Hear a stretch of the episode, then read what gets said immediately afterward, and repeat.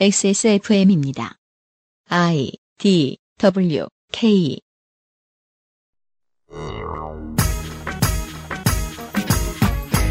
책에 대해 말하기는 아주 어려운 일이겠습니다만 책값과 유통에 대해 말하는 일은 아주 쉬운 편입니다. 게임에 비하면요.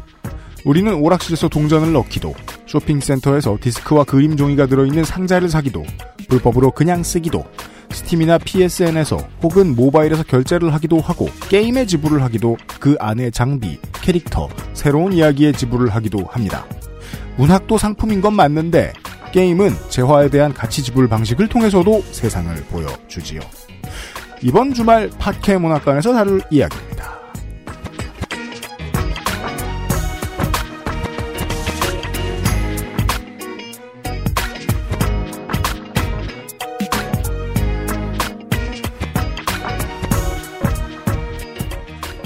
청취자 여러분, 그리고 공부노동자 여러분, 아주 즐거운 7월 첫 번째 주말이 왔습니다.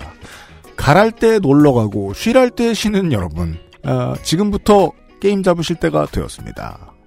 XSFM의 그것은 알기 싫다 276회 주말 순서를 시작합니다. 저는 유승균 책임 프로듀서고요. 윤세민 에디터가 있고요. 네, 안녕하십니까. 윤세민입니다. 네. 모바일 배그에 빠졌어요. 아, 그렇죠. 네.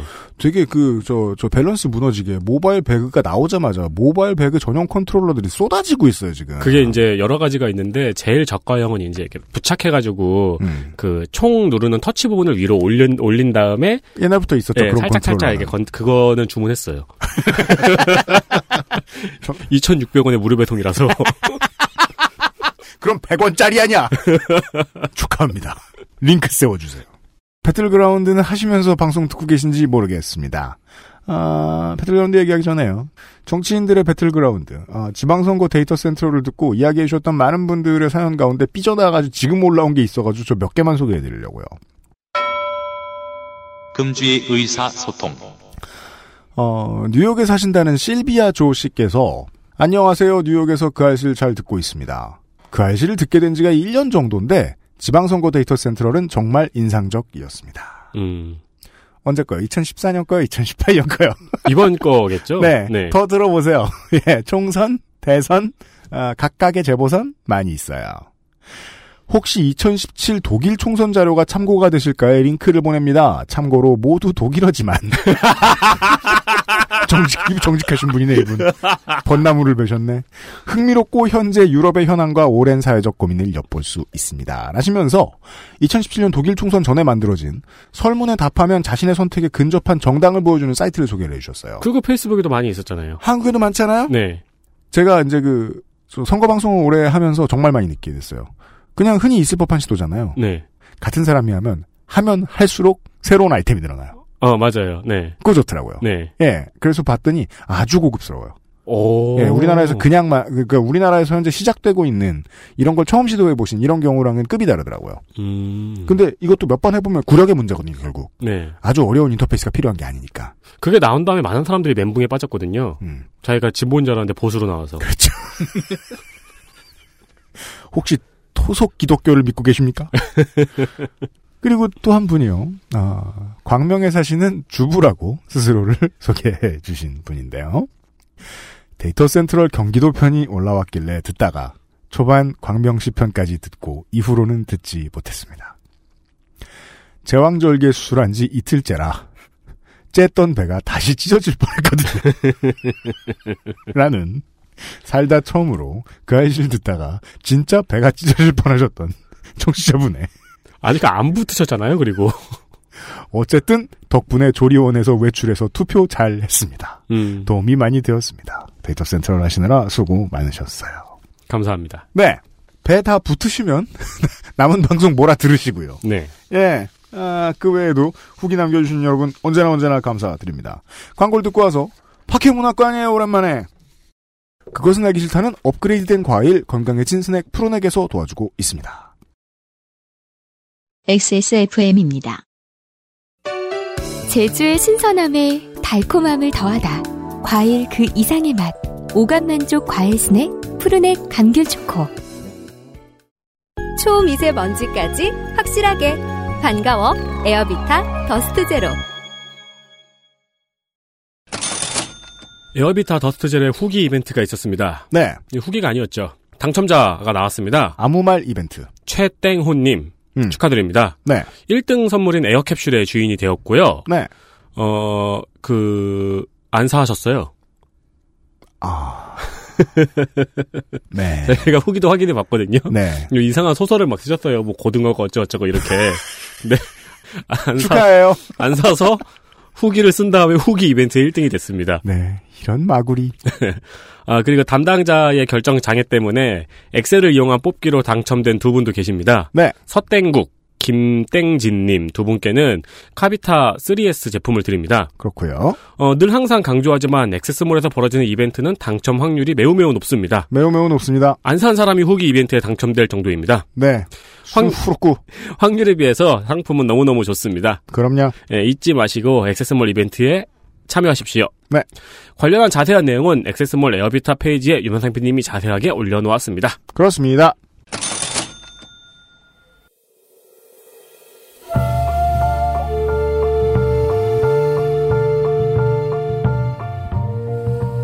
양서를 만나는 시간.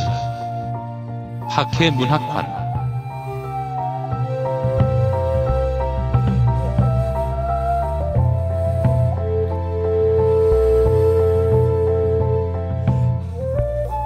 이런 음악과 함께 어, 우리의 전통 놀이를 이야기하는 시간이 왔습니다. 네.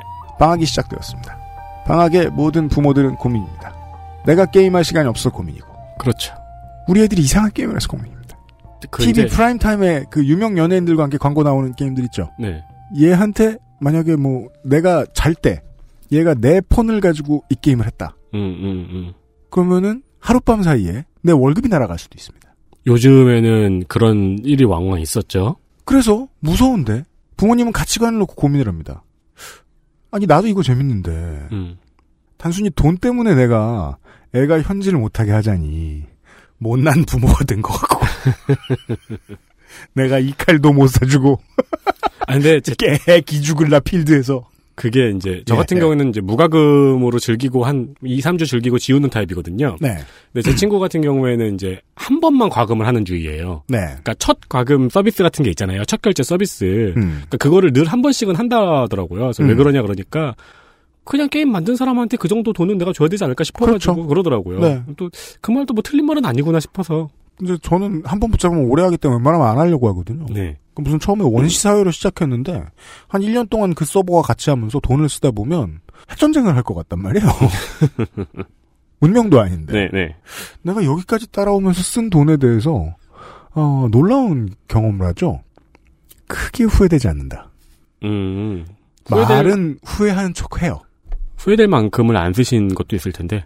저는 세계 구 안에 들 때까지 현질을 하는 습성이 있어서요. 네. 제가 게임을 그러니까 제가 진짜 현질하는 게임 절대 안 하는 이유가 그거거든요. DLC를 샀다고 내가 더 명예로워지는 건 아니에요. 네. DLC는 내가 더 즐기려고 사는 거지. 근데 아이템과 금자루를 사 모으기 시작하면 그때부터는 나의 사회생활의 에너지가 충분히 분산되어 있다는 느낌도 받고 동시에 어, 업적이 쌓인다는 만족감도 받기 때문에 후회도 안 해 돈 써놓고 음. 그게 너무 무서웠다는 거예요. 아, 그러다가 생각이 났습니다. 음. 수많은 전 세계의 부모들이 이 방송을 듣고 있는 혹은 자녀들이 비슷한 고민을 하고 있지 않겠느냐. 이경혁 문학인에게 답이 있는가 봅시다. 오랜만입니다. 안녕하십니까 이경혁입니다. 돈 쓰는 얘기로 시작을 했네요. 예전에 사실 그러니까 지금 현질 게임 전에 게임에는 돈을 얼마나 쓰셨습니까? 우리 UPD님 같은 경우는 50원에서 100원 넘어가던 세대거든요. 예. 매일 밤 1000원 정도는 긁었던 것 같고. 어. 근데 자주 못 갔죠. 용돈이 너무 없으니까. 예. 그걸 제외하면은 20대 때는 참 인생이 쉬웠죠. 음. 배틀넷이 저를 건강하게 지켜줬어요. 음. 예. 거진데 계속 게임을 했거든요. 저도 생각해 보면 저는 이제 20원, 30원 그 정규 오락실 말고 네. 보면은 문방구 앞에 네, 이렇게 네. 과자 아. 판매기라고 이름이 나오는 오락기들은 네. 이제 한 판에 20원, 30원 하는데 음, 맞아요. 보통 더블 드래곤이 있었죠. 예. 아, 더블 드래곤 있어요. 저는 뭐 뽀빠이, 동키콩 약간 요 세대였는데 네. 양배추. 예. 20원, 30원이면 그게 딱 맞아 떨어지는 게 그 빈병 가격이었어요. 소주병이 빈 게 20원, 음, 아. 맞아요. 맥주병이 맞아요. 30원. 그리고 음. 기억하시는 분도 있을까 모르겠지만 패밀리 주스 네. 병이 100원입니다. 그게 맞아요. 제일 solid하잖아요. 딱 잡았을 예, 때. 예. 그게 제일 고급스러운 병이에요. 저는 100원 세대군요. 세대, 예. 세대였거든요. 아. 왜냐면 딱 스파2 세대였, 아, 아, 예. 스파2보다 늦구나, 내가.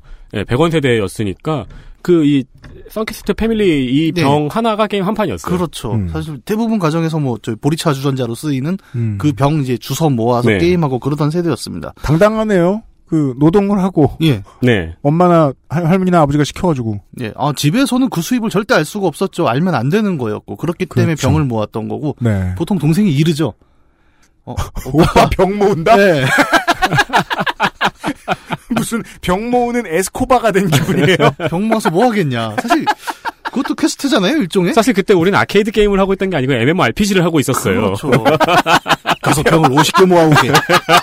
게임을 하기 위해 병을 모으는 게임을 했군요. 예. 아마 저한테 그 게임의 결제를 물어본다면 저는 이제 그 기억부터 사실 늘 생각이 듭니다. 그거 대담하게 음, 예. 슈퍼에 있는 병 훔쳐가지고 슈퍼에다 내고 돈 받는 애도 있었어요. 그게 됐어요 또. 이게 벌이가, 히- 그니까, 그, 게이머는 벌이가 필요하잖아요. 예. 현실에서든 게임 안에서든. 근데 벌이가 시원치 않을 거 아닙니까? 무조건 초등학생들은. 네. 그래서 갖은 편법이 다 동원되긴 했던 것 같아요. 제가, 그, 아케이드 시절에 가장 많이 떠오르는 건, 아, 심심치 않게 학생들 주머니 속에서 나 튀어나오는 테니스 라켓 줄이었어요. 응? 저희 세대는 따닥이. 아. 네. 아, 그걸로 기계를 속여서 돈을 안 내고 게임을 하는 아이들이 많이 있었어요. 저는 그 최근에 업그레이드판 그 어디서 봤는데 군대에 있는 오락실은 음. 그군 무전기 중에 99K라고 있거든요. 네. 그거를 그 투입구에 대고 돌리면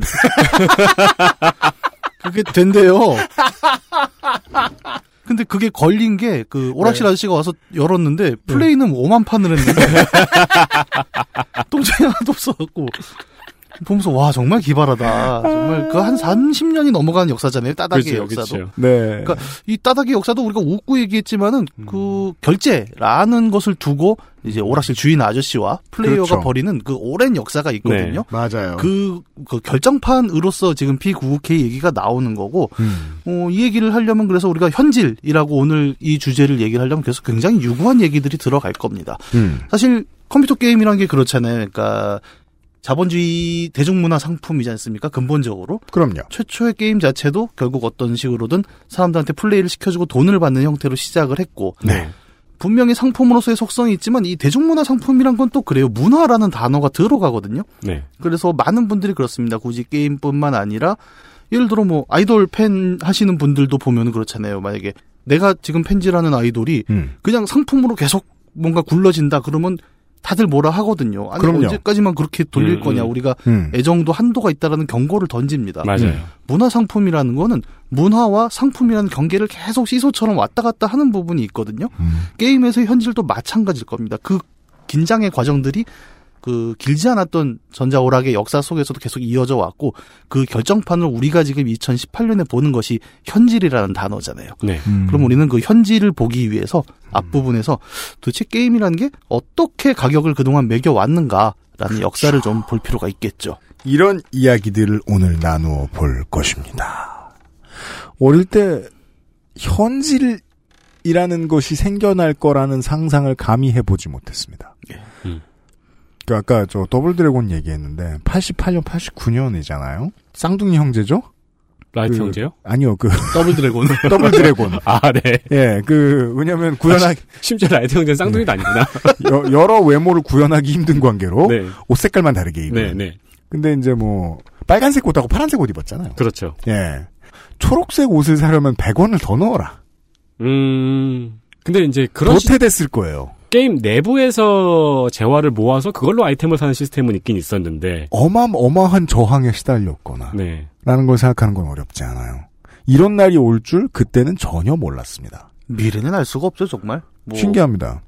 요즘 사실 DLC 같은 것도 상상은 못 했잖아요. 그러니까 DLC라는 게 이제 게임 본편을 사면은 음. 그다음에 다운로드해서 이제 추가적인 이야기를 플레이를 하거나 음. 뭐새 캐릭터가 붙거나 하는 건데 음. 사실 뭐 이런 것들은 이제 뒤에 오늘 얘기를 하겠지만 어떤 예전에는 상상할 수 없었던 왜냐하면 음. 기계 자체로만 우리가 게임을 플레이를 했었고 그게 그렇죠. 서버나 네트워크라는 개념이 전혀 없었으니까 음. 말 그대로 어 사과 하나 사갖고 왔는데 DLC가 더 붙으면 뭐 사과에 뭐 귤이 하나 더 붙는다거나 네. 이게 그냥 막 자동으로 붙는 거 아니에요. 근데 상상을 못했던 거죠. 근데 그게 디지털 시대는 이제 가능해졌다는 것 그리고 그것이 어디로 흘러간다는 것 이런 거를 좀 볼 필요는 있어요. 그래야 음. 어 저도 이제 아들을 키우는 입장이지만 음. 그 특히 이제 현질이라는 지금의 게임에 그 쏟아지는 어마어마한 그 결제 유혹들 함정들을 음. 어떻게 볼 것인가라는 얘기는 그 좀 아까 얘기했던 네트워크라는 부분도 같이 봐야 될 것 같고요. 네.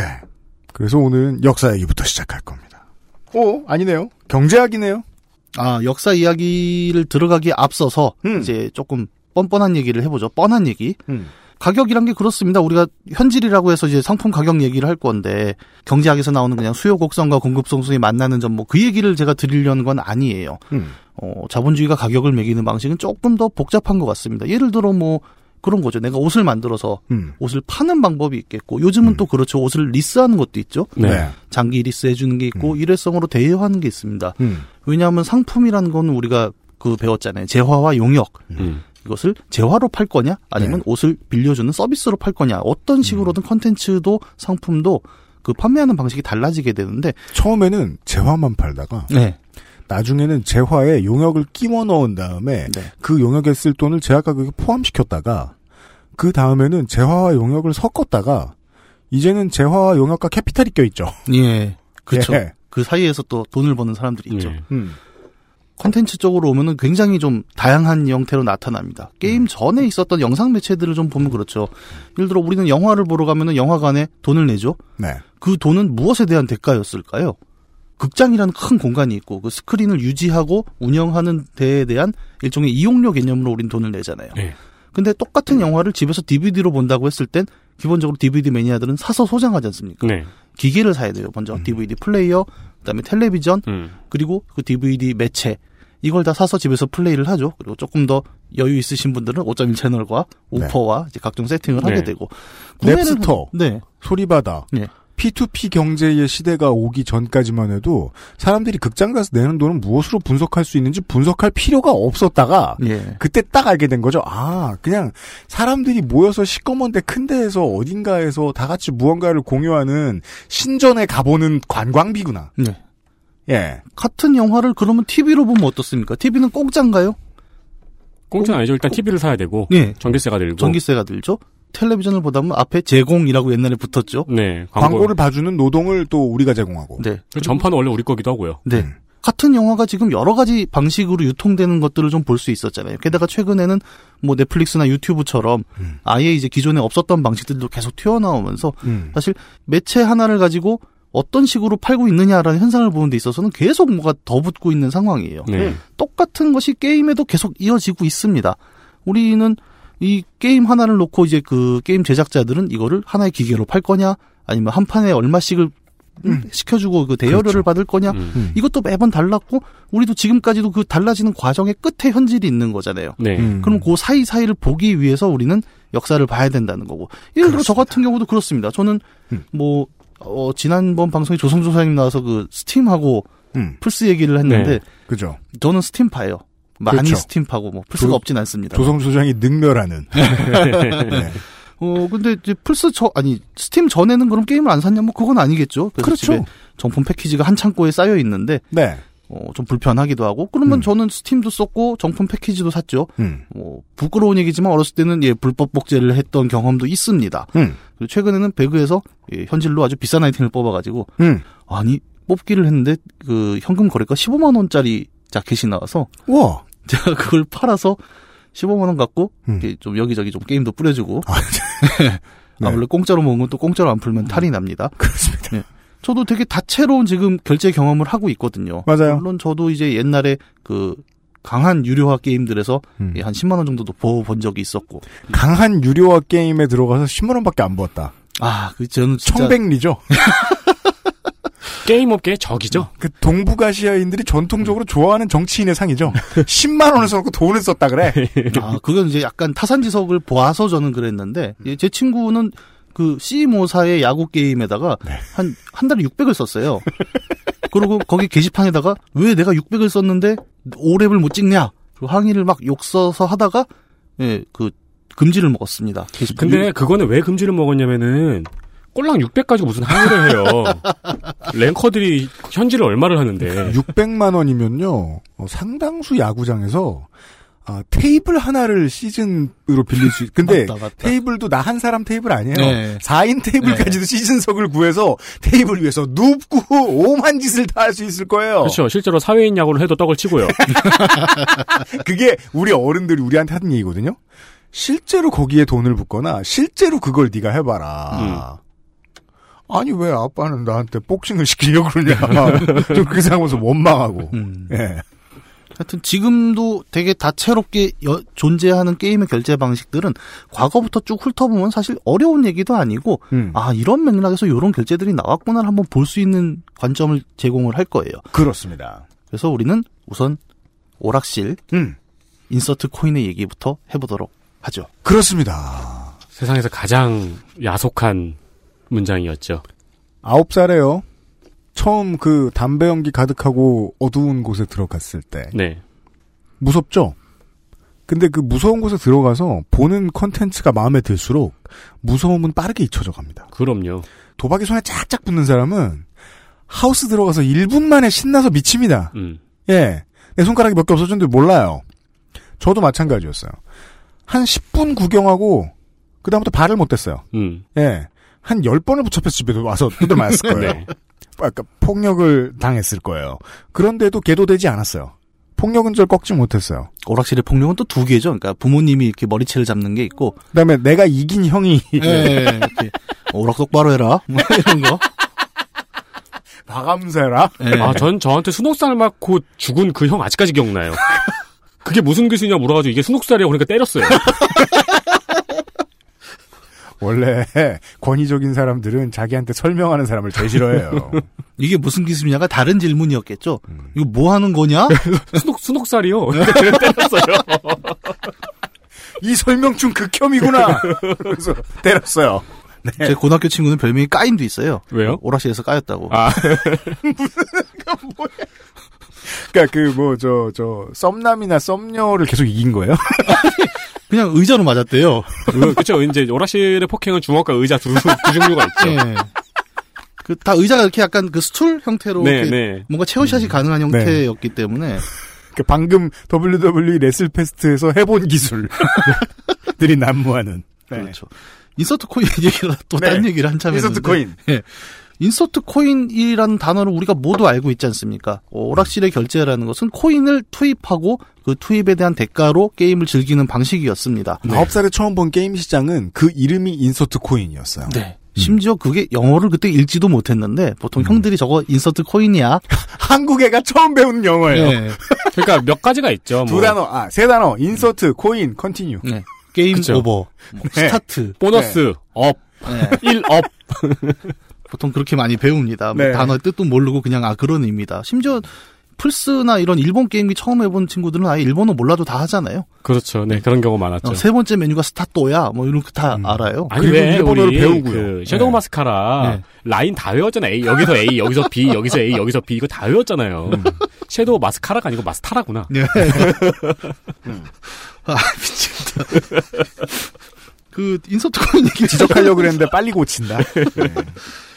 insert coin이라는 게 우리도 지금 어 단어도 영어도 잘 익숙하지 않았던 친구들도 그것을 굉장히 그러니까 어, 오락실에서는 당연히 동전 넣고 플레이하는 거지라는 걸 익숙하게 받아들였다는 건 어, 조금 더 앞선 그 최초의 동전 투입식 오락의 시대 미국에서도 마찬가지였어요. 근데 예를 들어 봅시다. 그러니까 이 디지털 게임이라는 게 갑자기 등장한 건 아니거든요. 그러니까 음. 어떤 맥락 속에서 천천히 천천히 쌓여나가는 그런 문화적 과정 속에서 어느 날 이제 아케이드 오락실이라는 장소가 등장을 하게 되는데 사람들이 동전을 넣는 행위 자체가 그래서 오- 전자오락이 처음은 아니었어요. 음. 옛날 그 미국 드라마나 영화 보면 이제 주크박스라는 음, 게 네. 나오죠. 네. 거기 보면은 LP판이 쫙 꽂혀 있고 그렇죠. 동전을 넣으면 내가 듣고 싶은 LP를 딱 그 번호를 누르면 찡 하고 나와서 왜 그. 노래를 네. 틀어주잖아요. 이게 사실 동전 투입식이었거든요. 음. 그리고 주크박스뿐만 아니라 어 지금의 디지털 게임 이전에 그런 술집 당구장 같은 데 존재했던 핀볼 핀볼. 얘네도 사실은 insert coin이었죠. 음. 아까 1 up이라고 했지만 이 1 up도 그 pinup에 나온 아니죠 pinup이란다. 핀볼. 핀볼에 나오는 개념이거든요. 음. 전자 오락이 나오기 전부터 사실은 동전을 넣어서 뭔가를 한다는 것이 굉장히 보편적인 개념이었고 그래서 최초로 등장했던 그 상업용 게임이 이제 퐁이라고 하죠. 네. 그 퐁이 처음 등장했을 때도 아 이거 결제를 어떻게 할까? 그러면 되게 자연스럽게 어, 동전? 수직, 예, 수직 같은 데 놓고 동전 넣으면 돼. 핀볼에서 배운 게 맞는 것 같긴 해요. 네. 그 핀볼의 제작 과정을 보면 핀볼을 만드는 업체의 기술자들이 어, 원시적인 형태의 게임 개발자의 조상임을 직감할 수 있거든요. 음. 예. 딱 보자마자 그런 느낌적 느낌이 오거든요. 그림과 스토리를 가지고 배치를 다르게 하고 흥미 요소를 다르게 네. 만들어요. 음. 예. 그래서 그 동네 그 지역에밖에 없는 핀볼 게임들을 막 만들어내거든요. 예. 음. 아무튼 동전을 넣는 것은 매우 익숙해졌다. 네. 비디오 게임이 출발하던 때부터. 그래서 처음에 퐁이 나왔을 때 개발자들이 술집에서 전화가 오죠. 야, 이 기기 고장났어. 뭐야? 하고 갔더니 동전함이 꽉 차갖고 더 안 들어가서 맞아요. 네. 예, 고장이 날 정도로 큰 상업적 성공을 거뒀고 돈을 그- 너무 많이 벌었습니다. 예, 그 퐁이 돈을 많이 벌었다라는 배경에는 그래서 동전 투입식 결제가 있었다라는 사실이 같이 나오거든요. 음. 이게 미국에만 있었던 얘기냐? 아닙니다. 한국에서도 이제 오락실 초기 문화사를 이제 좀 탐구를 하는 부분들이 있는데 음. 어, 공식적인 오락실이 등장하기 이전에 먼저 나왔던 것은 이제 다방이나 음. 목욕탕 같은 공공 장소에서 음. 사람들이 심심할 때 심심풀이로 동전을 넣고 뭔가 플레이 해보자. 네. 목욕탕이 답이네요. 예. 음. 저는- 아케이드가 없었다면. 저는 목욕탕에서 실제로 봤어요. 제가 되게 어릴 때인데 기억이 가물가물한데 어, 이렇게 평면으로 되어 있는 그 오락기가 있었고 그게 음. Breakout이라고 그 벽돌 깨기. 네, jog, 음. jog dial 달려 있는 네, 거. 그 네네네. 다이얼로 돌리는 그거를 아저씨들이 하는 걸 봤거든요. 빨개 벗고. 음. 그래갖고 아 저게 뭐야? 저- 그게 제가 아마 본 태어나서 처음 본 디지털 게임인데 음. 그때도 다 동전을 넣고 플레이를 했었거든요. 네. 그래서 최초의 게임은 동전을 넣고 플레이한다 하는 것이 최초의 게임의 결제 방식이었다라고 해도 뭐 틀린 말은 아닐 것입니다. 그 많은 게임 회사들은 그 돈을 다 동전으로 벌었다. 네, 그렇죠. 그럼요. 예. 그때는 그 화폐 중에 동전 상당 부분이 오락실이 유통했어요. 네. 그랬을 스페- 겁니다. 일본에서 Space Invader 같은 경우에는 네. 그 100엔, 10엔짜리였나? 품귀 현상이 벌어질 정도였다고. 10엔. 이. 예, 동전이 모자라는 네, 그런 네. 상황이었죠. 그 우리 동네 어른들은 이제 동네 어른들은 그 비디오 게임에 대해서 잘 모르시니까 음. 돈으로 환산해서 볼 거 아니에요. 네. 언제나 음. 쉽게 얘기하죠. 왜냐면 동네 사람들 만나면 얘기하니까. 동네의 어떤 오락실 사장도 다 주유소 주유소 사장보다 많이 번다더라. 음, 음. 그게 80년대 90년대 이야기였습니다. 그러니까 코 묻은 돈, 코 묻은 돈 하지만 코가 한 만 덩이 모이면은 이거는. 코에 깔려 죽어요. 감염됩니다. 예. 네. 근데 이제 여기서 우리가 살펴볼 것은 그거예요. 그 하나의 코인, 뭐 그게 사람마다 50원이 될 수도 있고 100원이 될 수도 있지만 한 코인을 넣었을 때 우리가 받는 그 플레이의 기회라는 게 있잖아요. 네. 뭐 시간일 수도 있고 음. 보통은 그렇습니다. 한 세 번 정도? 세 목숨이라고 하죠. 그게 음. 저도 아 그것도 다 이제 어른들은 기억하실 거예요. 물가가 비싼 데는 life가 적어요. 네, 맞아요. 네. 아, 그래서 그거 진짜 빈정상이에요. 그러니까 2, 1, 0순으로 가야 되는데, 네. 동전하고 게임 시작했는데, life 1, 1로 이러면은, 시작하면 네. 진짜 빈정상이에요. 근데 그거는 부동산에 맞게 가는 거죠. 지하로 깊이 내려가고 그 변두리에 있는 오락실일수록 life가 더 많았어요. 혹은 뭐 데미지 조절할 수 있는 게임은 데미지가 적었다거나. 난이, 난이도 조절이 예, 됐었죠. 예, 예. 예 를 들어 King of King of Fighter 같은 경우는 보통 캐릭터 3개 고르는데 네. 어느 지역 가면 하나만 고르게 해주는 그게 있었어요. 나 그거 너무 짜증나고 네. 옛날에 아니, 그런 건 왜 만들어가지고. 현질을 암시해줬어요. 맞아. 근데 어쨌든 한 코인의 대가라는 것이 그렇게 이제 특정한 try 기회 네. 또는 시간으로 주어지는데 이 되게 재밌는 게 시장 가치로 보면은 그러면 예를 들어 100원이라고 칩시다. 음. 100원의 가치가 되게 가변적이라는 점이 이 디지털 게임 결제의 특징이었죠, 이 당시. 그게 우리 어린 시절의 서러움이죠. 네. 예를 들어서 100원 내고 끝판을 깨는 친구가 있고 음. 100원 내고 첫 판 보스를 못 넘는 친구가 있어요. 네. 그러면 이 100원의 가치는 누가 플레이하냐에 따라서 굉장히 달라져 버립니다. 아, 소비자의 실력이 결정하는군요. 네. 밥은 낭비했어요.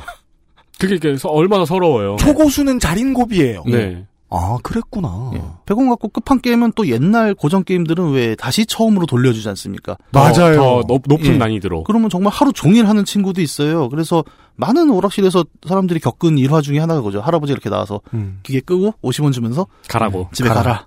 예. 네. 그러니까 그 완강하면 돈 더 주고. 근데 참, 오 돈도 덜 쓴 주제에 동네에서 명예까지 얻었네요. 예. 그리고 이때 간지잖아요. 끈 다음에, 그러니까 깬 다음에 엔딩 안 보고 가는 거. 아, e스포츠의 조상들이군요. 그럼요. 돈 그 적게 쓰던 사람, 경제성을 추구했던 사람들은. 일정 수준을 넘어가기 시작하면 이제 관객들이 모이기 시작을 하죠. 네. 그렇잖아요. 와 이건 뭐야? 막 처음 보는 보스들을 플레이해주고 막 음. 네. 그리고 뒤도 안 돌아보고 딱 끄고 나가는 그 맛이 있었죠. 우리 외국 갔다 들어온 애들 맨날 그런 얘기 하잖아요. 장풍 쐈는데 온, 온 아케이드가 난리가 났다고. 무슨 짓 한 거냐고 물었다. 예. 그래서, 하, 좌, 하, 좌, 뭐 이렇게 얘기했더니 음. 못 알아듣는다고. 설명이 안 되죠 이게. 네. 예. 레버 돌리는 건 쉽게 설명이 안 됩니다. 네.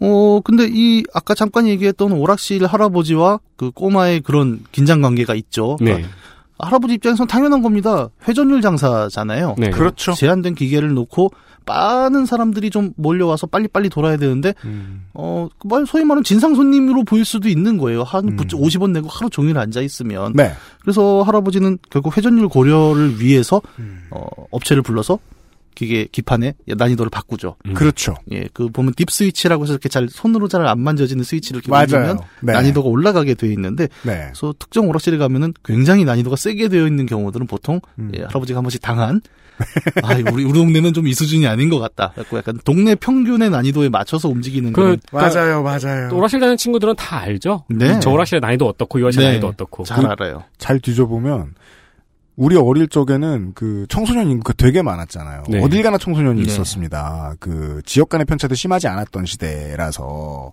그럼 아이들은 다 많아. 어른들의 소득은 서로 달라. 지역별 소득에 따라서 아이들의 실력이 달랐을 수도 있다는 거예요. 이 얘기만 놓고 보면. 네. 음. 조금 못 사는 곳이면 고수가 더 많았을 수도 있다는 거죠. 네. 그렇죠. 그런 가정 충분히 가능하고 네. 그 가능성의 전제는 결국 그겁니다. 플레이어가 그 플레이를 하면서 자신의 코인에 대한 가치가 계속 올라가고 있다는 거예요. 절박함. 예, 숙련도라는 거는 하면서 계속 올라가는 거니까 그렇죠. 예, 경험치가 쌓인 거죠 자기 몸에. 그러면서 점점 어, 내가 나의 100원이 어, 처음에 5분이었는데 이제는 오락실을 잡아먹을 수준이 될 수 있다. 이런 가능성들을 보고 플레이하는 것이 이제 코인 플레이 시대의 어떤 그 원코인의 가치였던 어. 거죠. 그래서 다들 그게 있었어요. 마지막 100원 남았을 때 하는 게임. 아 잘. 맞아 맞아 맞아. 네. 아, 모든 플레이어는 이 돈과 내 플레이의 가치 간의 상관, 가치 사이의 상관성을 본능적으로 알고 플레이했네요, 다. 그럼요. 왜냐면, 머릿속에서 그 상정을 해본 적이 있거든요. 할 수 없는 실험을 머릿속에 상상해봅니다. 내가 돈이 무한대라고 쳐보자. 그럼 결론은 늘 똑같아요. 실력이 늘지 않을 것이다. 음. 네. 예. 그건 확실하거든요. 실력이 늘지 않는다가 그 다음 그 코인 플레이 다음에 오는 게임 시대에 나타나게 되죠. 음, 그러네요. 그 두 번째 시대가 가정용 콘솔의 등장입니다. 음. 오락실에서는 코인 플레이를 했단 말이죠. 음. 그러니까 코인을 넣고 제한된 기회 안에서 어떻게든 내가 여기서 더 시간을 끌어야 된다라는 어떤 가격 경쟁의 그 장이 있었다면은 그렇죠. 이제는 기계를 집에다 갖다 놓는 상황이 됐거든요. 네. 그렇습니다. 네, 가- 가정용 게임기들이 이제 80년대 경제 붐을 타고 각 음. 가정에 보급이 되기 시작하면서부터 아이들은 아, 이제 동전을 넣을 필요가 없는 거예요. 네. 제일 처음에 그게 너무 뿌듯해. 야, 이게 이제 더 이상 쪼이는 그런 압박감이 음, 없구나. 맞아요. 음. 근데 그렇게 플레이하면 역시 아까 말씀하신 대로 긴장감이 사라진 플레이는 재미가 없죠. 네. 따라서 돈이 빠지고 나머지 부분들을 채워가지고 어떻게 해보려고 애를 씁니다. 일단 명예욕이 채워줘야 되니까 친구들을 불러와요. 아, 아, 맞아요. 친구들은 기꺼이 갑니다. 거기에 천국이 있으니까 네. 가서 호응을 해줍니다.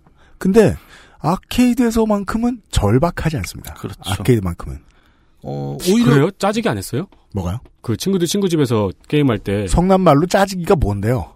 친 사람이 짜지는 거요.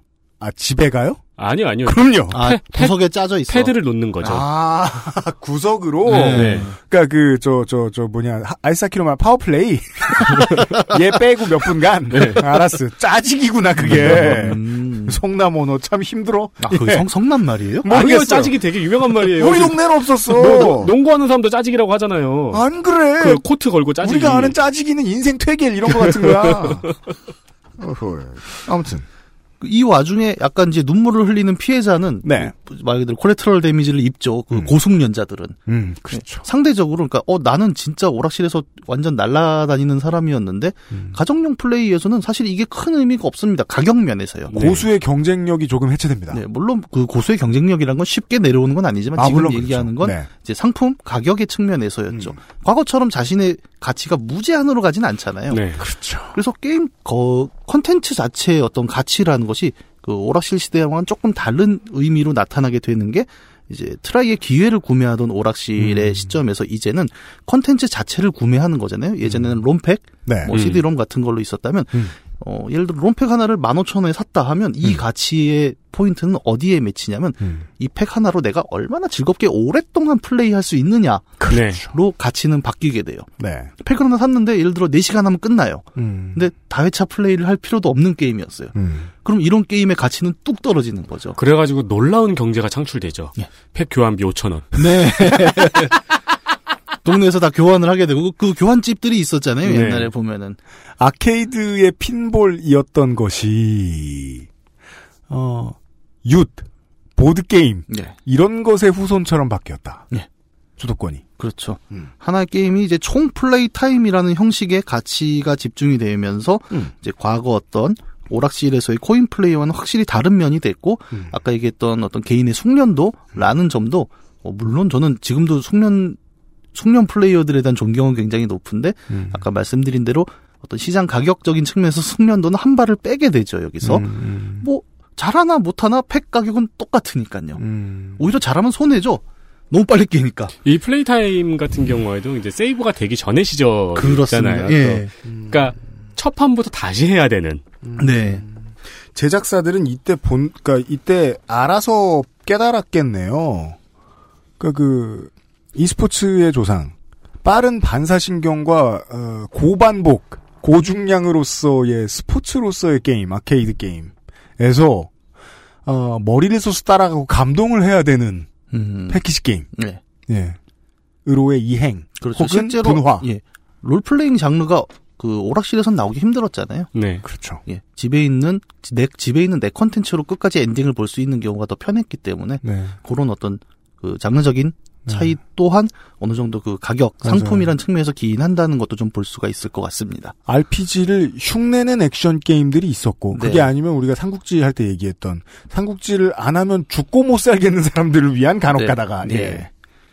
그렇게 가정용 게임기가 돌았지만 사실 그 다음 바로 따라오는 시대에는 이제 PC 게임 시대가 바로 붙게 됩니다. 네. 이 둘의 차이가 좀 있어요. 그러니까 80년대 아까 경제 부흥 얘기를 잠깐 했지만 정말 먹고 살기 좋았던 시절이었고 음. 그래서 각 집에서는 좀 있는 집들이 소위 말하는 이제 기계를 하나씩 갖다 놨었죠. 네. 근데 그 와중에 있는 집에서도 게임기가 못 들어가는 집들이 있었습니다. 음. 우리 아이는 저런 거 안 해.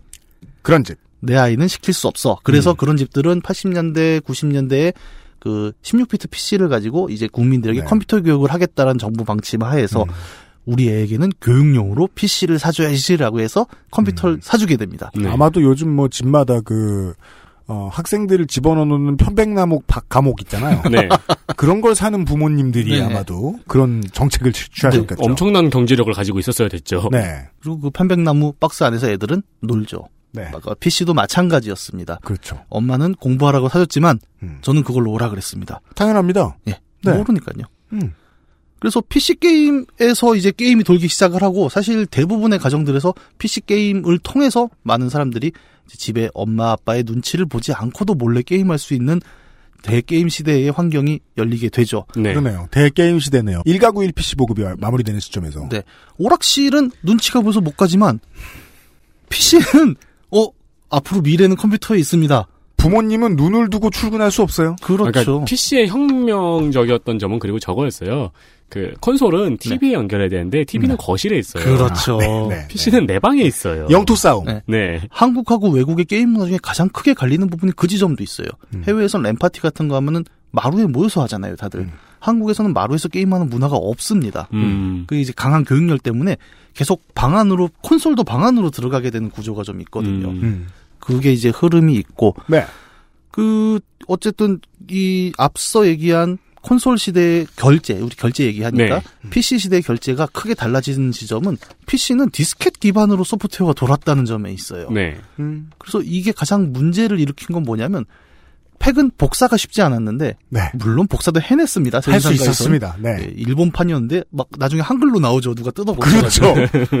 심지어 팩 하나에 게임이 70개가 들어가고 심지어 그 팩을 저기 뭐야 카스트 테이프로 복사하고 막 그랬잖아요. 예, 예. 그 열의가 있으면 거대한 학교 기숙사나 거대한 감옥같이 느껴질 때가 있어요, 세상이. 기적을 그렇게들 만들어냈었어요.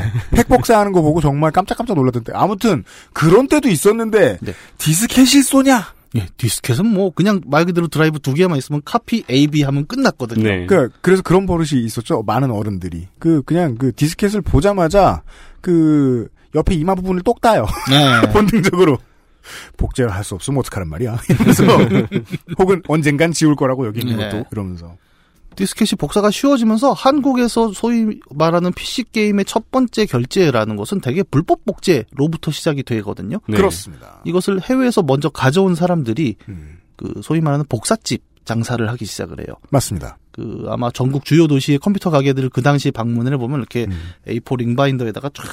이름을 적어놓고 자, 한 장에 천 원. 네. 그 복사값을 받았거든요. 이 역사를 보셨습니다. 네. 불과 몇 년 전까지 지금 일부 다른 일부 몇몇 대도시에는 아직까지도 남아 있는 그 DVD 복사집들이 있어요. 음. 시내 아니면은 그 전자상가 주변 어딘가에서 아, 아저씨 혼자 서 있거나 아니면 천막 밑에 있는데 링바인더에 끼워져 있는 DVD 목록을 보여주죠. 그 사람들 늙은 사람들도 아니에요. 젊은 사람들인데 어릴 때 배운 거죠. 그걸. 이게 이제 90년대 말 2000년대 초반까지만 해도 우리 서울로 말할 것 같으면 신용산역 굴다리 끄트머리에 섞여셨고 네. 예. 그게 게임에 대한 열정에서 출발했던 건 맞는 것 같아요. 네.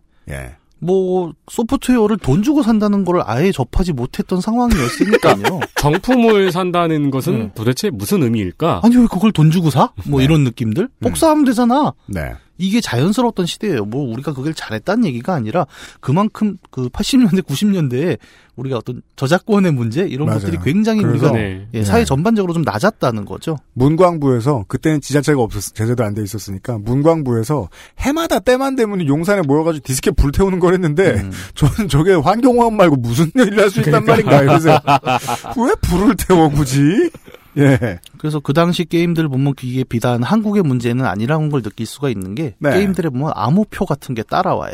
음, 맞아요 예, 우리 그 알실 저 데이터 센트럴에 원숭이 섬의 비밀 OST가 쓰였는데 네 원숭이 섬의 비밀도 음. 원작 그 소프트웨어 팩을 암호표 열어보면 있죠 암호표가 들어 있어요. 네 그래서 복사한 사람들은 매뉴얼이 없으니까 음, 이 암호를 풀지 못할 거야. 네 바로 crack판이 나오죠. 음. 그렇죠 예, 아니면은 심지어 그냥 그 오락실 복사집에 가면 디스켓 복사뿐만 아니라 매뉴얼 암호표도 복사해 줍니다. 그리고 최고는 학교의 친구들이 십시일반으로 모두가 같은 게임을 다운로드 받은 다음에 다 한 번씩 암호를 넣고 망해봐요. 네. 그래서 서로가 표를 만들어서 채워나가는 거죠. 그걸 제가 반 친구들하고 페르시아 왕자 원을 할 때 했었어요. 네. 다들 꿀꺽꿀꺽 마셔보고 다 죽었어. 근데 그날 산 놈이 이제 하나의 데이터를 건지는 거죠.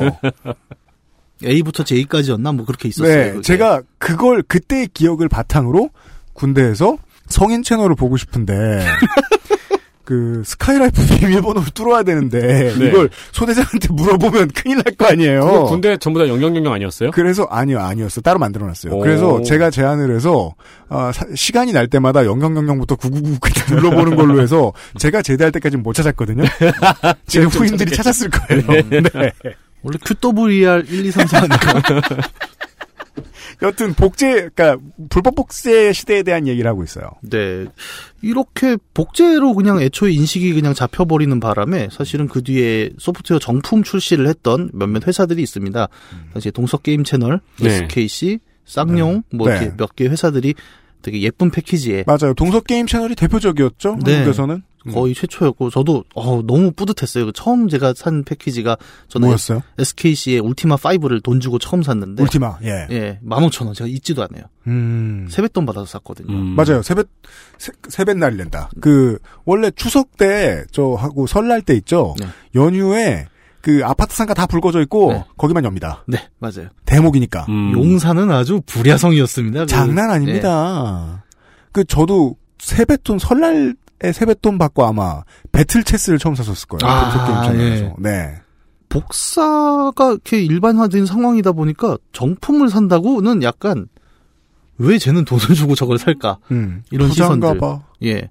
굳이 저렇게 할 이유는 뭘까? 붙어 먹어야지. 예, 아까도 얘기했지만 너무 그런 인식이 없었던 시절이었기 때문에 네. 어, 도대체 왜 쟤들은 돈을 주고 사나? 그리고 이 회사들은 사실상 끝까지 사업을 이어나가지 못하고 대부분 사업을 철수하게 되는 네. 어떤 지재권 면에서 굉장히 좀 비극이었던 시절이었죠. 물론 이제 그 부모님이 절대로 그 오락실에 가는 걸 원하지도 않으셨고 집에 컴퓨터가 들어온 다음부터 제가 용돈을 아낄 수 있게 돼서 제가 선택했던 것은 PC와 게임과 관련된 잡지를 매달 사보는 일이었습니다. 네. 그 시절이 있었죠. 왜냐하면 리뷰를 볼수 있으니까. 근데 리뷰가 아니고 이제 그 PC 게임 잡지에 네. 부록들이 음. 어마어마했던 아, 시절이. 있었죠. 그러면 마치 그 저 저 하이틴 잡지에 화장품 많이 딸려 나오듯이 예. 네. 20대 잡지에 제가 옛날에 서점 근무를 잠깐 했었는데 네. 온라인 서점에서 음. 잡지가 이제 거의 망해가는 시점에 이제 인터넷 서점이 들어왔는데 어, 배송 메시지에 이런 게 옵니다. 음. 책은 버리고 부록만 주세요. 어, 진짜예요. 아, 잡지 부록들 옛날에 어마어마했어요. 네, 장난 아니었어요. 게임 잡지도 장난 아니었죠. 그게 예. demo play도 많이 나왔었고. 예, 게임 잡지들은 아예 경쟁하면서 나중에 정품 번들을 넣다가 음. 사실은 좀 자멸했다라는 맞아요. 평가도 많이 네. 받고 있고요. 근데 저는 그 이제 보면서 그 실론이나 editorial 같은 거 보면은 불법 복제의 문제점에 대해서 편집장들이 쭉 떠들어 놓잖아요. 예. 그럼 솔직히 문제가 뭔지 압니다. 근데 사회는요, 문제가 뭔지 알았을 때 문제를 해결하는 것이 아닙니다. 이렇게 정품 유통이 어려웠던 게임 결제의 PC 부분에서의 문제는 뜻밖의 공간에서 해결을 맞죠. 그렇습니다. 그 이야기를 잠시 후부터 해보도록 하겠습니다. 사실 이 게임 정품 복제, 정품 복제 이런 얘기를 되게 오래 했는데 그 컴퓨터를 살 때 되게 의문스러운 문장이 있었지 옛날에 윈도우 포함. 예. 응? 그럼 안 줘 이걸? 하면서 마치 그 운동화 관리 용품 살려 그러는데 네 그 저 사진 밑에 신발은 포함되어 있지 않습니다. 이렇게 써 있는 것처럼 그러니까요. 누군가는 당연하다는 듯 오해를 할 수 있다는 거죠. 네. 예. 그 20대 분들이 들으셨을 때는 뭔가 어, 아침마당에서 노인네들이 깔깔대고 있는 것 같은 그런 느낌의 이야기들이 지나갔습니다. 광고를 듣고 와서 그 다음 시대에 대한 얘기를 해보죠. 그것은 알기 싫다는 한국에서 처음 만나는 반값 생리대 29데이즈에서 도와주고 있습니다. XSFM입니다.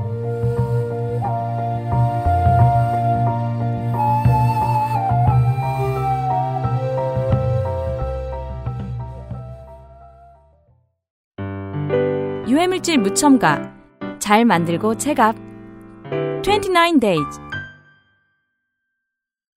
안 괜찮으시죠? 관절 건강에 도움을 줄 수도 있는 무르핀이라면 도움을 드릴 수 있어요. 관절 건강엔 무르핀이니까요. 너 피부 너무 푸석하다. 과일 좀 챙겨 먹어. 밥도 귀찮은데 과일을 언제 씻고 언제 깎아 먹어. 푸른 액은 달라. 무조건 맛있어 맛있어. 야, 그렇게 맛있으면 진작에 하나 사주지 그랬냐. 내가 알던 과일 그 이상의 맛. 오감 만족 과일 스낵 푸른액. 선물로도 좋아요. 3D올 흡수 울트라 슬림 잘 만들고 제갑 29 days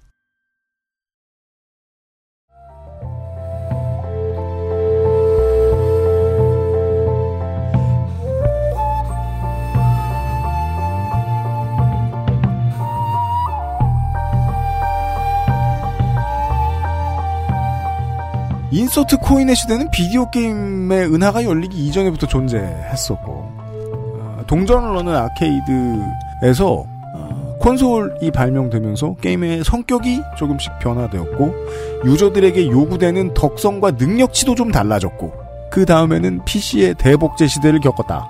네. 이 정도의 얘기까지를 들었습니다. 이경혁 문학인과 함께 이번 주말 파케 문학관에서 역사 얘기를 해보고 있었어요.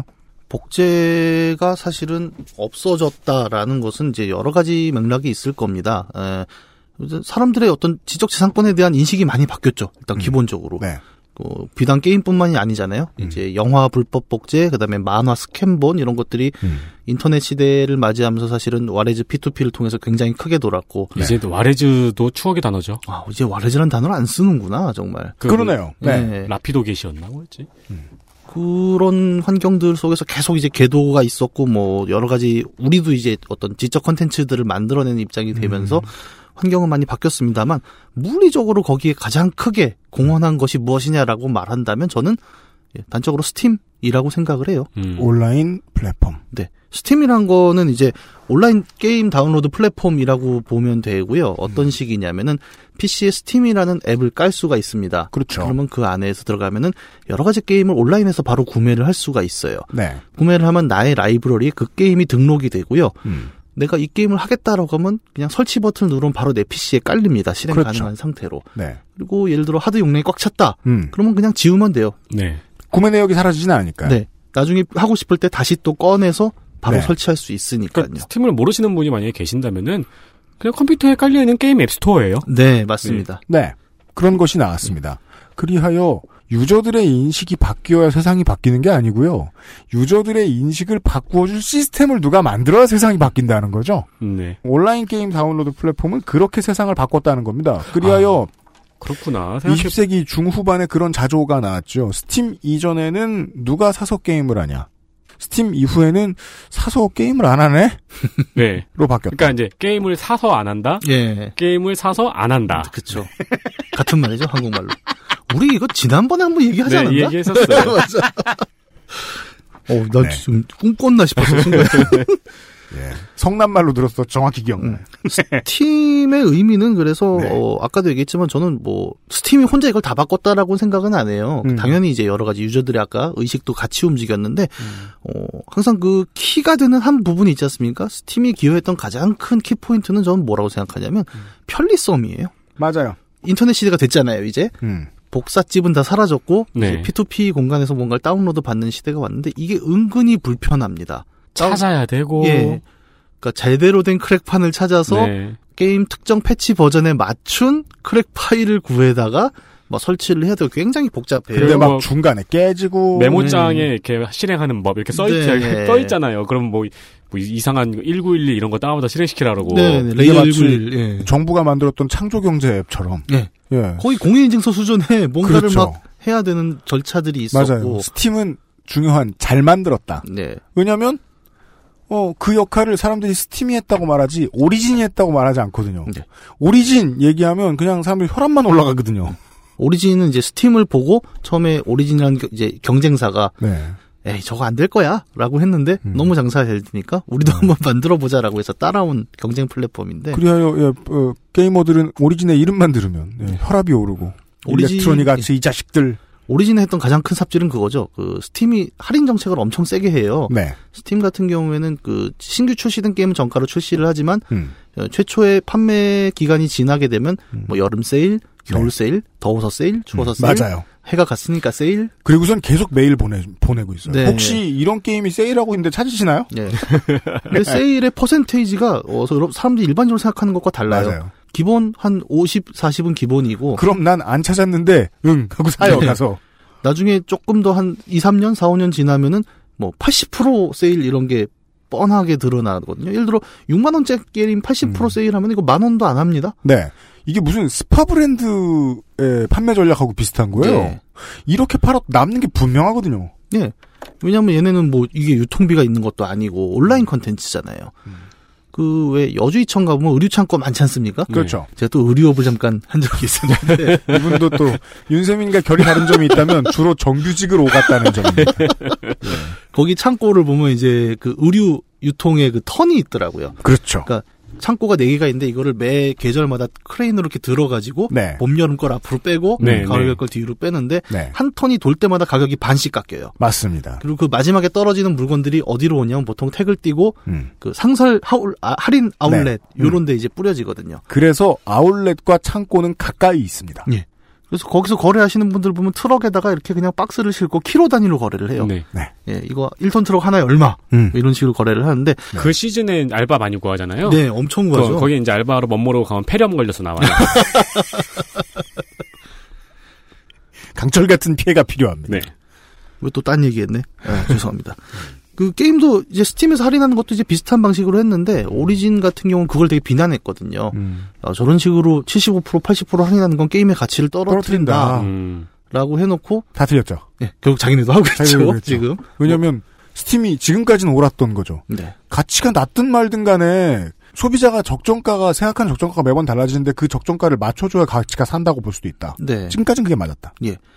그래서 또 많은 소비자들은 이제 하지도 않을 게임들을 단지 2,000원이라는 이유로 저죠 저. 네, 네. 저도 지금 장난 아닙니다. 예. 쌓여 있는데 네. 그렇게 사게 되는 만들. 그러니까 이거 어떻게 보면은 생산자와 소비자를 모두 만족시키는 구조가 나왔어요. 결과적으로 네. 생산자 입장에서도 추가 비용이 들진 않거든요. 음. 어차피 어, 최초 런칭 시즌에 안 팔린 게임을 뭐80% 할인해서 판다고 해서 음, 제작자가 손해 볼 건 하나도 없습니다. 추가 비용이 안 들기 때문에. 맞습니다. 그래서 꾸준하게 할인해 가면서 추가 매출을 낼 수 있는 생산자의 이익 그리고 음. 게이머 입장에선 어차피 우리는 제한된 24시간 안에 모든 게임을 할 수가 없어요. 음, 그렇기 때문에 자신의 우선순위대로 구매를 하게 되고 네. 그 우선순위에서 밀렸는데 저거는 갖고 싶어라는 게임들은 할인 시즌에 구매를 하게 되는 네, 이거는 맞습니다.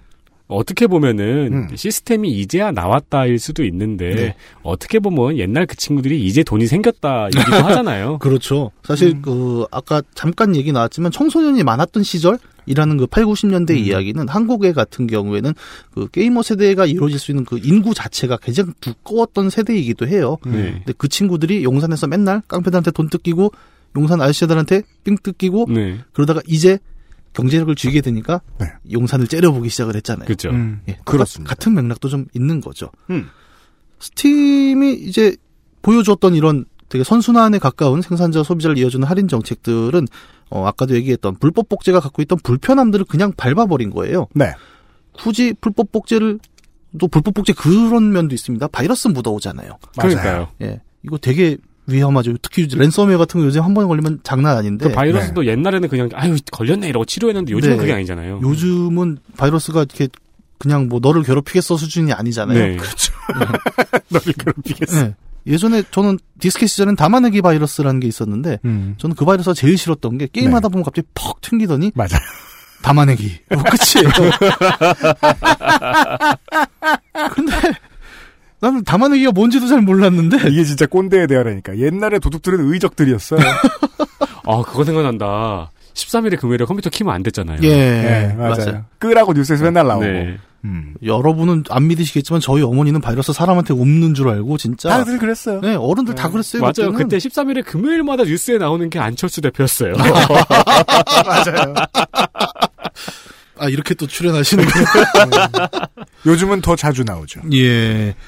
근데 그런 어떤 위험성들, 그 다음에 불편함들을 75%, 80% 할인까지 가능한 저렴한 수준의 가격으로 더 편리하게 쓸 수 있다. 라는 점은 사실 큰 메리트가 된 거죠. 네. 네. 예를 들어, 뭐, 게임을 한 100개 산다고 해봅시다. 예전으로 치면 디스켓 CD 100장이면 왜 옛날에 컨테이너 박스라고 해서 맞습니다. 그 디스켓 100장 들어가고. 그거 차 있으면 인생을 다 채운 기분이었습니다. 네. 그거 이렇게 틱틱틱 하는 맛이 예, 있잖아요. 손가락으로 이렇게. 착착 넘기는 맛이 그, 있죠. 뭐 Rolodex 같죠? 그 저 명함 쌓아두는 것이 좀 커진 형태. 예. 네. 예. 그, 뭐, 누구네 형네 가면 컨테이너가 몇 개 있대. 그렇죠. 이런 것들이 있었는데 사실 나이 들어서 보면 그게 되게 불편해요.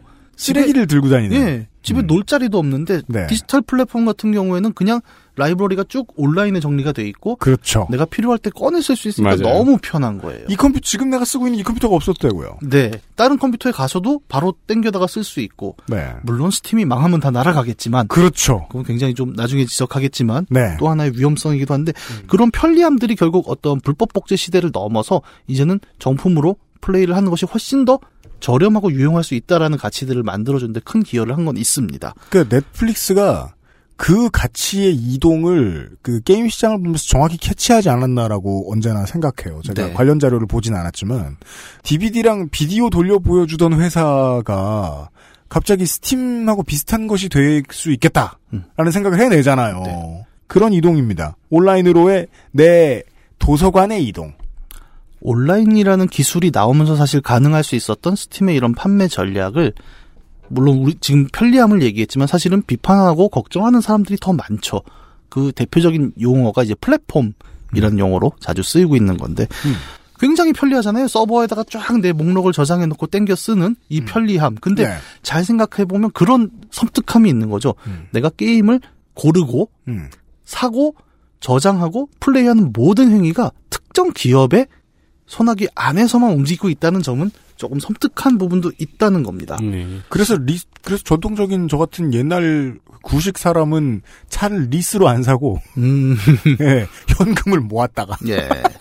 그러잖아요. 그렇죠. 왜? 이 스팀의 가장 뭐 무서운 점, 아니 저도 스팀을 잘 써요. 근데 음. 가장 무서운 점은 결국 스팀에 들어갔을 때 내가 무슨 게임을 할 거야, 무슨 게임을 살까를 고르는 화면 자체도 스팀이 제공한다는 거예요. 네. 그렇죠. 예, 거기서 스팀은 뭐 여러 가지 기술들 도입해서 네가 최근에 플레이한 게임을 보니 이런 걸 할 것 같아. 자 이걸 싸게 줄게. 음. 라고 하지만 그 모든 맥락이 자연적인 건 아닌 거거든요. 네. 사실은 스팀이 다 들고 있는 맥락이니까. 음. 그리고 이 플랫폼이라는 결국 사용자가 누- 우린 놀려고 게임을 하는 거지 않습니까? 네. 놀고 싶어서 접근했던 스팀에서 발생한 모든 행위가 하나의 플랫폼에서 벌어진다는 것은 모바일로 넘어가면서는 좀 더 두꺼운 의미로 나타나게 되죠. 그렇습니까? 모바일에서 게임을 가장 많이 합니다. 한국 사람들은 음. 예, 그뭐 콘텐츠 진흥원 백서 이런 거 보면 모바일 게임이 압도적이죠. 네. 음. 모바일이라는 환경을 플랫폼이라는 개념으로 접근해 봤을 때 가장 섬뜩한 거는 모바일에서 게임 결제해 보신 적 있으시죠? 네. 어떤 과정을 거치죠, 우리가? 지문 인식이요. 지문이 그 등록하셨어요? 네. 세 번 정도의 탭 예. 혹은 어 얼굴로 봅니다.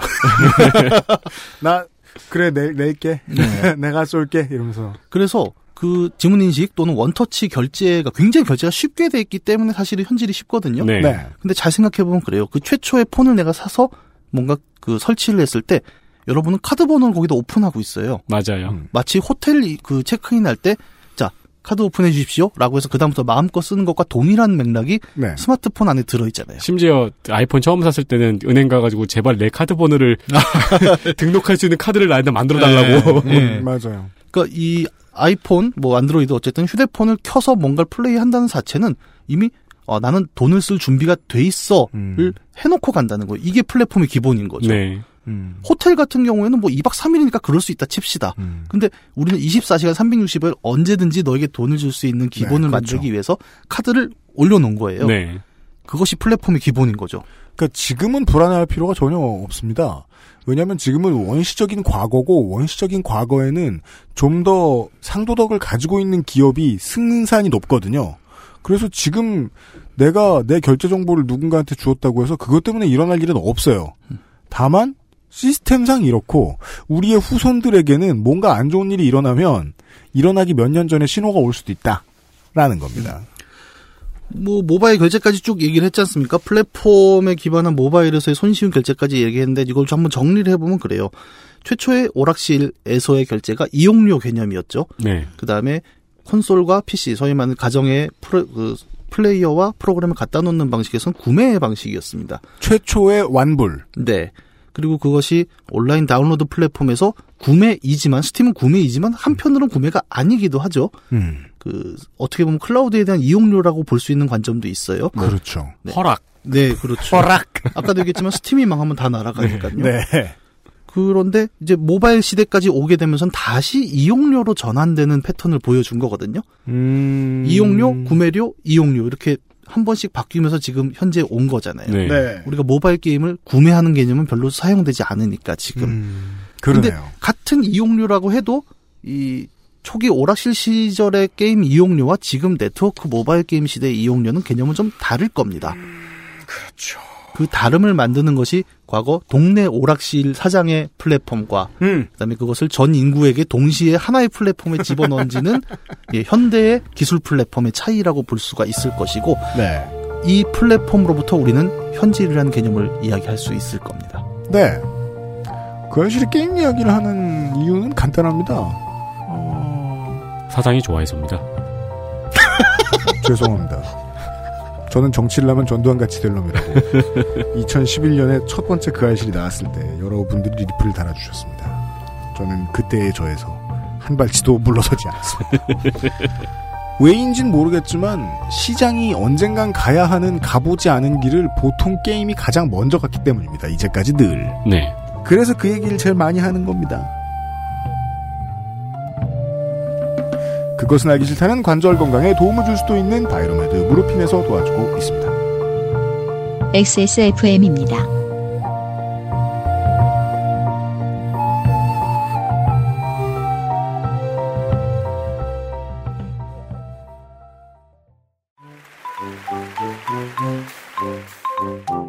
머리, 어깨, 무릎. 안 괜찮으시죠? 관절 건강에 도움을 줄 수도 있는 무릎핀이라면 그 노래와 춤 끝까지 할 수 있게 도움을 드릴 수 있어요. 관절 건강엔 무릎핀이니까요. 초미세먼지까지 확실하게 반가워 에어비타 더스트 제로 숙면 감촉 커버 잘 만들고 제갑 29 days 네, 그건 알아요. 모든 시장은 공룡이 커지는 형태로 지금 발전하고 있잖아요. 네.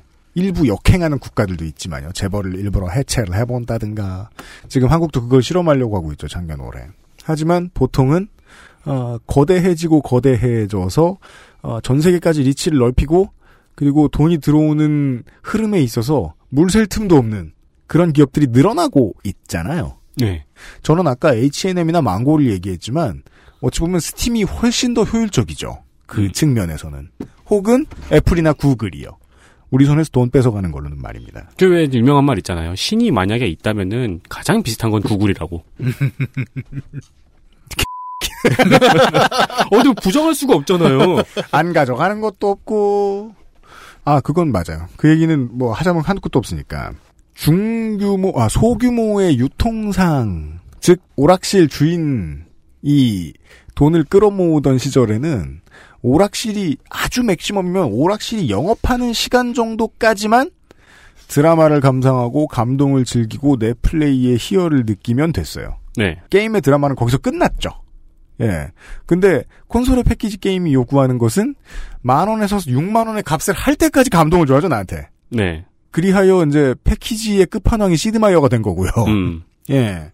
그리고 다시 이용료로 돌아오자 특이한 일이 벌어집니다. 적어도 지금 제 믿음이 맞다면 모바일 게임에서는 짧은 감동을 계속 반복시키고 네. 뺑뺑이 돌리죠. 맞아요. 그- 한국인들만 이걸 좋아하는 줄 알았는데 이게 퍼졌더니 전 세계인들이 다 좋아하는 거예요. 어? 그럼 저 같은 옛날 사람은 뭔가 퇴보하는 것 같다. 저는 모바일 게임을 항상 할 때마다 느끼는 게 그거예요. 그러니까, 그러니까 가끔씩 이제 레벨 올리는 모바일 게임들을 하면은 내가 레벨업을 해서 기분이 좋아. 근데 내가 레벨업을 해서 상대하는 몬스터도 세졌잖아요. 음. 그럼 레벨 1과 레벨 10과 레벨 100의 싸움이 다 똑같잖아, 지금. 우리의 삶이네요. 네. 네. 이걸 나는 왜 하고 있지? 북극여 소장이 지적한 거 아니에요. 행복은 똑같지 않냐? 어, 내일은 무슨 얘기를 듣죠? 듣게 되죠, 저희가? 어, 오늘 이제 사실 현질 얘기한다고 시작해놓고 현질의 현자만 얘기한 것 같습니다. 네. 근데 현질 얘기를 하기 위해선 당연히 그 결제라는 베이스를 봐야 되는 게 맞고요. 결제가 질이죠. 그래서 2부 질에서는 네. 진짜 현질이 뭔지, 현질의 개념이 뭔지를 먼저 얘기를 해보고 네. 오늘날 우리가 대부분의 게이머들이 현질을 싫어해요. 그건 아마 모든 커뮤니티, 모든 의견에서 다 똑같이 볼 수 있을 겁니다만 요즘엔 그렇지도 않더라고요. 네. 그런 커뮤니티 의견과 다르게 현질의 매출은 정말 높습니다. 네. 네. 그 차이는 뭘까? 이런 부분들을 좀 보면서 음. 우리에게 현질은 무슨 의미인가를 한번 이야기해 보도록 하죠. 네. 사실 이 방송은 리니지 M의 오픈 1주년을 기념한 방송이었습니다. 2017년 7월 6일 날 리니지 M이 거래소를 포함한 리니지 M이 오픈을 했거든요. 어린이, 어린이들은 19세 이하용 리니지를 다운받으시고, 여러분들은 그냥 다운받지 마십시오. 예. 아, 그건 내일 뉴스아카 뷰캔에 다루도록 하겠습니다. 어, 이경영 문학인과 함께 그대로 내일 다시 찾아뵙도록 하겠습니다. 토요일 시간에 윤세민 에디터와 유승민 프로듀서였습니다. 안녕히 계십시오. 안녕히 계십시오. 안녕히 계세요.